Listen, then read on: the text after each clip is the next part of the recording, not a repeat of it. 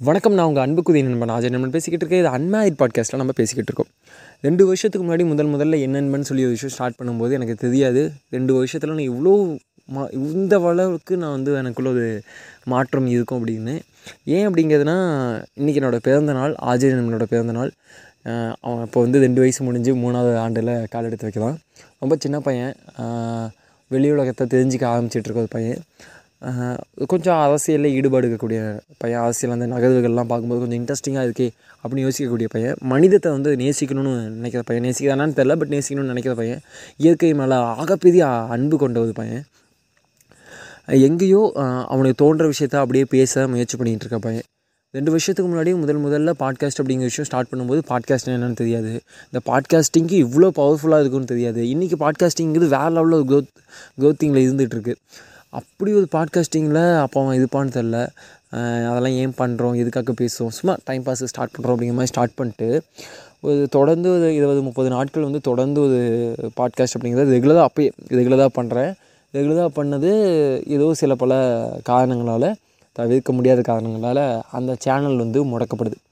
அதுக்கப்புறம் தான் நம்ம பேசுறதுல எந்த அளவுக்கு டெப்த் இருக்குது அப்படிங்கிறத வந்து புரிஞ்சிக்க முடிஞ்சு பேச பேசுறது அப்படிங்கிறது ஒரு சாதாரண விஷயம் இல்லை. சும்மா நம்ம பேச நல்லா சும்மா பேசிகிட்டு இருக்கேன் அப்படிங்கிறது மட்டும் இல்லாமல் ஒவ்வொருத்தரோட பேச்சுரிமை அப்படிங்கிறது எவ்வளவு வந்து முக்கியத்துவமானது அப்படிங்கிறத புரிஞ்சு மீண்டும் சில மாதங்களுக்கு அப்புறம் ஆர்ஜே நண்பனுங்கிற பேரில் மீண்டும் என் நண்பன் பாட்காஸ்ட் தொடரப்பட்டு அப்போது அப்லோட் பண்ண வேக்சி அப்படிங்கிறது அப்போது அவனுக்கு வந்து அன்றைக்கி அப்லோட் பண்ணும்போது அவனோட ரொம்ப ரொம்ப ஃபேவரட்டாக ரொம்ப சாட்டிஸ்ஃபைடாக பண்ண எபிசோடு இன்றைக்கு வரைக்கும் அவனோட டாப் எபிசோட்ஸாக இருக்குது ரொம்ப ஃபேவரட்டான எபிசோட்ஸில் அதுக்கப்புறம் காலத்தின் கட்டாயம் அன்மேரிடுங்கிற ஒரு பாட்காஸ்ட் பிறக்குது. அது ஆக்சிடென்டலாக தான் பிறந்துச்சு. அதை தொடர்ந்து எபிசோட் பண்ண ஆரம்பித்தேன் ஒன் மினிட் பாட்காஸ்ட்டும் பண்ண ஆரம்பித்தேன் அதுவே அதுக்கப்புறம் ஆஜய் நண்பனுக்கு ஒரு அடையாளமாக மாறிட்டுருக்கு என்னை சுற்றி என்னோடய க்ளோஸ் சர்க்கிள்குள்ளே எனக்கு என்னோட அடையாளம் என்னை வந்து முன்னுரிமைப்படுத்துறது வந்து என் நண்பன் அப்படின்னு நான் சொல்லிப்பேன்.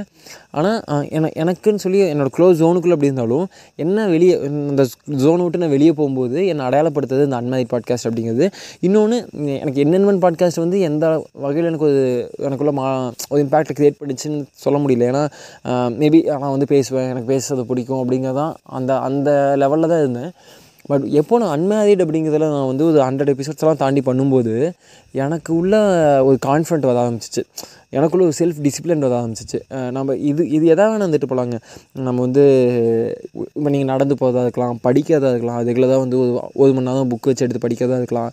நீங்கள் ஒரு ஷோஸை வந்து கேட்குறதா இருக்கலாம். வாட் எவர் நீங்கள் ஒரு விஷயத்தை ரெகுலராக பண்ணும்போது அது அது வந்து உங்களுக்குள்ள ஒரு இம்பாக்டை க்ரியேட் பண்ணி அது உங்களுக்குள்ள ஒரு ஹேபிட்டை க்ரியேட் பண்ணும். அது ஒரு வகையில் நல்ல விஷயமா இருக்குது அப்படிங்கிற பட்சத்தில். ஒரு நல்ல ஹேபிட்டாக இருக்குது அப்படிங்கிற பட்சத்தில் அது நமக்குள்ள ஒரு டிசிப்ளினை க்ரியேட் பண்ணுவோம் அந்த டிசிப்ளின் நம்ம வாழ்க்கையை ஏதோ ஒரு வகையில் நல்லதாக மாற்றிக்கிட்டே இருக்கும்.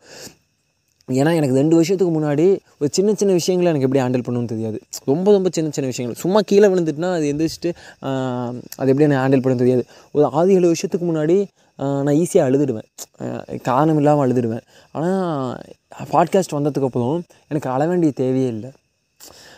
என்னோட என்ன நமக்கு வந்து நமக்கு ரொம்ப தேவையான விஷயம் என்ன தெரியுமா? நம்ம மனசில் பட்டதை பேசுறது தான் நமக்கு வந்து அது ஒவ்வொருத்தரும் ஷார்ட்டாக பேசுவாங்க ஒவ்வொருத்தர் லாங்காக பேசுவாங்க ஒவ்வொருத்தர் அது எழுத முயற்சி பண்ணுவாங்க ஒவ்வொருத்தர் வந்து அதை வார்த்தைகளாக விவரிக்காமல் அழுது அது அது ஏதோ எமோஷன்ஸில் கோபமாகவோ கத்திடோ ஏதோ ஒரு வகையில் அந்த எமோஷன்ஸை நம்ம நமக்குள்ளே இருக்கக்கூடிய எமோஷன்ஸை ஏதோ ஒரு வகையில் வெளி அப்படி வெளி தூக்கி போட முயற்சி பண்ணுவாங்க. அதுக்கு பல பல வாய் இது இருக்குது என்ன இப்போ நான் பேசலாம் கத்தலாம் அல்லது நான் கோபம் யாரோ ஒருத்தர் மேலே கோபத்தை வெளிப்படுத்தலாம் அன்பாக வெளிப்படுத்தலாம் அது அந்த அந்த ஒரு எமோஷன்ஸை வந்து நம்ம எப்படி வெளிப்படுத்தணும் அப்படிங்கிறது. நம்ம என்ன ஃபீலிங்ஸே அது எமோஷன் அது வாட் எவர் எந்த எமோஷனாக வேணா இருக்கலாம். அந்த மாதிரி இது அதுதான் மனிதனோட இயல்புன்னு நான் நினைக்கிறேன். அப்படிப்பட்ட மனித இயல்பில் நான் எனக்கு வந்து பேசுறது அப்படிங்கிறது ரொம்ப பர்சனலாக பிடிச்சிருக்கு அப்படிங்கிறத என்னால் புரிஞ்சிக்க முடியுது. இப்போது இன்றைக்கி காலையிலேருந்து அப்ஸ் அண்ட் டவுன்ஸ் நம்ம லைஃப் லைஃப்பில் எல்லாருக்குமே இருக்கும். சின்ன சின்ன அப்ஸ் அண்ட் டவுன்ஸ் இருக்குது இன்றைக்கி என்னோடய லைஃப்பில் one of the best day அப்படின்னு சொல்லலாம்.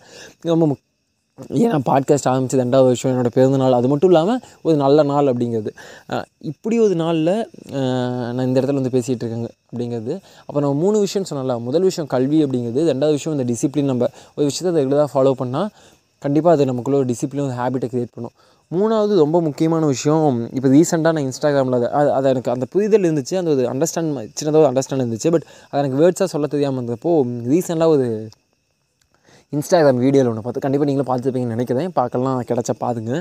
என்னென்னா நாம் எப்போ நம்மளை சுற்றி ஒரு இருட்டு சூழ்ந்து இருக்குதுன்னு நினைக்கிறோமோ ஆக்சுவலாக நம்ம என்ன நினைப்போம்? ஐயோ என்னை சுற்றி ஒரு இருட்டு சூழ்நிலையில் மாட்டிக்கிட்டேன். என்ன பண்ணுறது தெரியலன்னு நினைக்கும் போது ஆக்சுவலாக உண்மை என்னென்னா நம்ம வந்து இருட்டில் வந்து தொலைஞ்சு போகல நாம் விதைக்கப்பட்டிருக்கோம்.